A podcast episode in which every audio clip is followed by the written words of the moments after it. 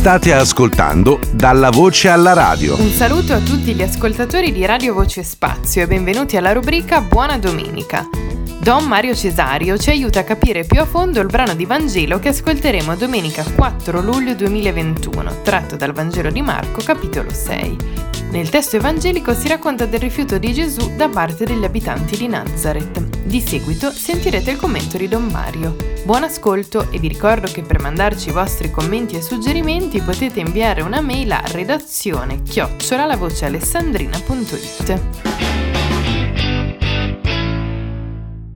Allora, oggi mm, ci viene presentata in questa domenica quattordicesima durante l'anno un tema molto, molto attuale, ecco, se vogliamo, sono sempre tutti attuali, ma oggi in modo perché a volte, a volte o tante volte si rifiuta Cristo. E Marco, come ho detto l'altra volta, comunque Marco ci guiderà fino a novembre, nel suo Vangelo cosa fa? Ci ricorda che come concittadini di Gesù, ossia gli abitanti di Nazareth, lo rifiutarono, gli, chieso, gli chiusero la porta in faccia lui si allontanò dalla sua città stupita e triste per la loro incredulità. Ecco, questo è in sostanza il tema che ci viene presentato dalla liturgia odierna. Noi disapproviamo sicuramente il loro comportamento, comprendiamo che tanti altri in ogni tempo hanno rifiutato o rifiutano il Signore. Non solo, ma anche noi con i nostri errori, ecco, facciamo altrettanto. Premesso questo, forse tutti conosciamo la storia del secolo scorso, c'è, un quadro, un pittore aveva, aveva fatto un quadro, no? eh, e si ispirò in questo quadro alle parole dell'Apocalisse, quale dice sto alla porta e busso. Allora, nel, libro dello, eh, nel libro dell'Apocalisse queste parole sono messe sulla bocca di Gesù. Finito il quadro, il pittore cosa fa? Finito il quadro, il pittore invita tante persone eh, a vedere questo quadro e si sono complimentati con il pittore, veramente bello, veramente eh, fatto bene, ecco, insomma. Un eh, visitatore, ehm, diciamo, avanzò una critica, dice, ha fatto notare questo, alla porta manca la maniglia. È vero, gli spiegò il pittore, ma la porta a cui bussa il Signore si apre solo dall'interno. È una situazione che si verifica puntualmente nel Vangelo. Gesù di Nazareth si reca dai suoi concittadini, bussa a questa famosa porta, i suoi concittadini non gli aprono vediamo, eh, è successo così, eh, che vediamo per prima cosa di approfondire il senso di alcune parole incontrate appunto nel racconto di Marco. Nazareth, carpentiere, fratelli e sorelle di Gesù. Ecco, voglio un pochino dare una spiegazione, mm, veloce ovviamente, di queste, di queste, di Nazareth, carpentiere, fratelli e sorelle. Nazareth, Nazareth, io ho avuto la fortuna di, di visitarla non una volta sola, è un, oggi attualmente è un piccolo centro, piccolo, 10.000 abitanti circa. Allora invece ai tempi del Signore, mm, ma almeno gli, gli, storici dicono che era ancora meno, meno abitata. Ecco. Però sappiamo dal Vangelo il giudizio lusinghiero che è stato espresso da Natanaele. Quando Natanaele dice ma può venire qualcosa di buono da Nazareth? Ecco insomma... Eh, da Nazareth eh, lui era carpentiere, ossia Gesù il carpentiere era falegname, ecco, fabbro, eh, segno che aveva ereditato dalla professione de, di suo papà putativo. Poi parla di fratelli e sorelle, ecco qui c'è da dare una, ma penso che la conosciate già, c'è da dare una piccola spiegazione.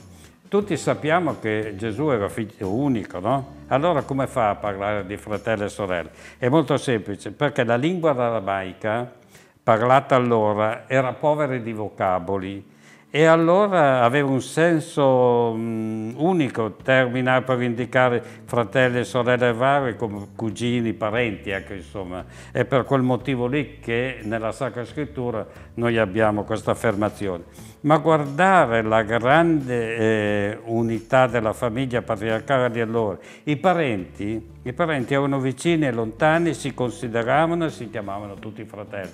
E penso e mi auguro che fosse veramente così ecco, nella, nella, vita di tutti i giorni. Allora, l'episodio che è stato narrato da Marco si verifica quando Gesù ormai da qualche tempo ha preso ad annunciare il suo regno, annunciava il suo Vangelo, la buona notizia, accompagnata dalla predicazione. E tra l'altro faceva delle cose eccezionali, faceva delle guarigioni, ecco, insomma, operava dei miracoli.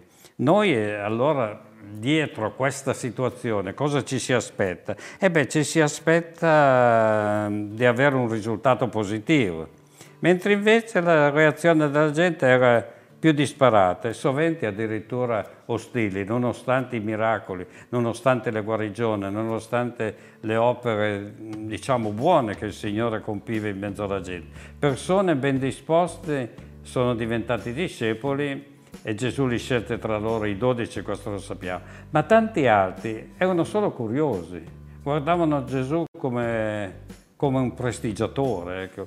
e non pochi erano addirittura ostili, come i farisei, gli scribi, i sadducei, e l'episodio del Vangelo aggiunge alla lista anche i nazaretani. Per noi è un problema. Com'è possibile, diciamo, che Gesù non riesca a persuadere se non ci riesce lui, che è figlio di Dio, chi mai ci potrà riuscire? Insomma, ce lo chiediamo eh, tante volte.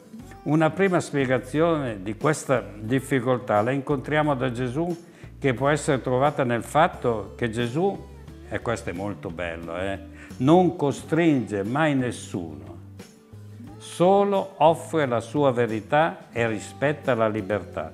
Lui sta alla porta e bussa ma la porta, l'abbiamo detto eh, ricordando quel fatterello, la porta si apre soltanto dall'interno. Ma così rimane il problema. Liberi sì, ma come si fa a dire no al Signore? Eh, c'erano dei, eh, degli studiosi, sempre francesi, vedi che i francesi sono particolari, eh, e intellettuali, no? che dicevano, ma no, eh, il Signore è stato inventato dalla Chiesa, dai preti, eh, so. signori miei, non si inventa il Cristo perché è troppo scomodo, io non vado a inventare una cosa che una persona che poi mi, mi, mi dice questo non lo fai, quest'altro non lo devi fare, quest'altro devi fare in questo modo. La verità nuda e cruda e semplice, se Cristo lo avessimo inventato noi uomini, ce lo saremmo costruiti più accomodante, conciliante con le nostre fragilità, meno esigente, senza le beatitudini, senza la legge dell'amore del prossimo e con qualche sconticina anche sui dieci comandamenti.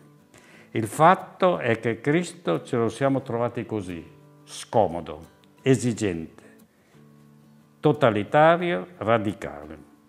Quindi accettare la legge del Signore, lo spirito della beatitudine cristiana, l'amore fraterno comportava rinunciare ai privilegi, ai primi posti, a un'esistenza comoda e riverita. E allora? E beh, e allora eh, per eh, poter continuare la propria vita pigra in tutte le, le tranquillità, per non cambiare le proprie abitudini e sicurezze, non c'è altro da fare.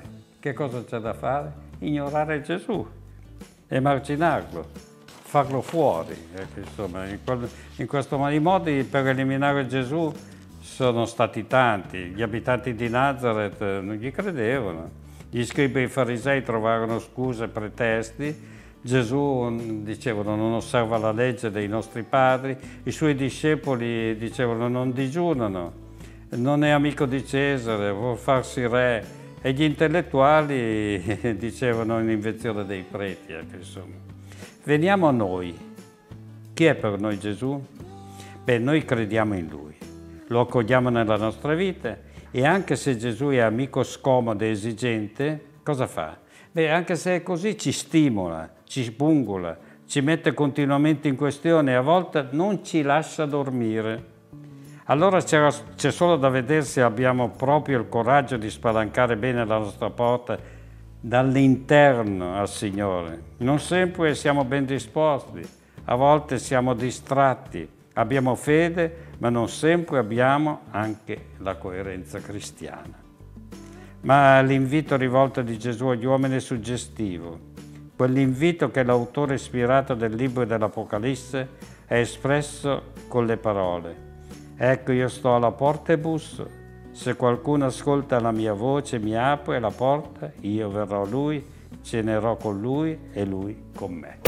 Ogni giovedì in edicola La Voce Alessandrina, le notizie della diocesi di Alessandria e della sua comunità. Rimani aggiornato in tempo reale dal sito www.lavocealessandrina.it.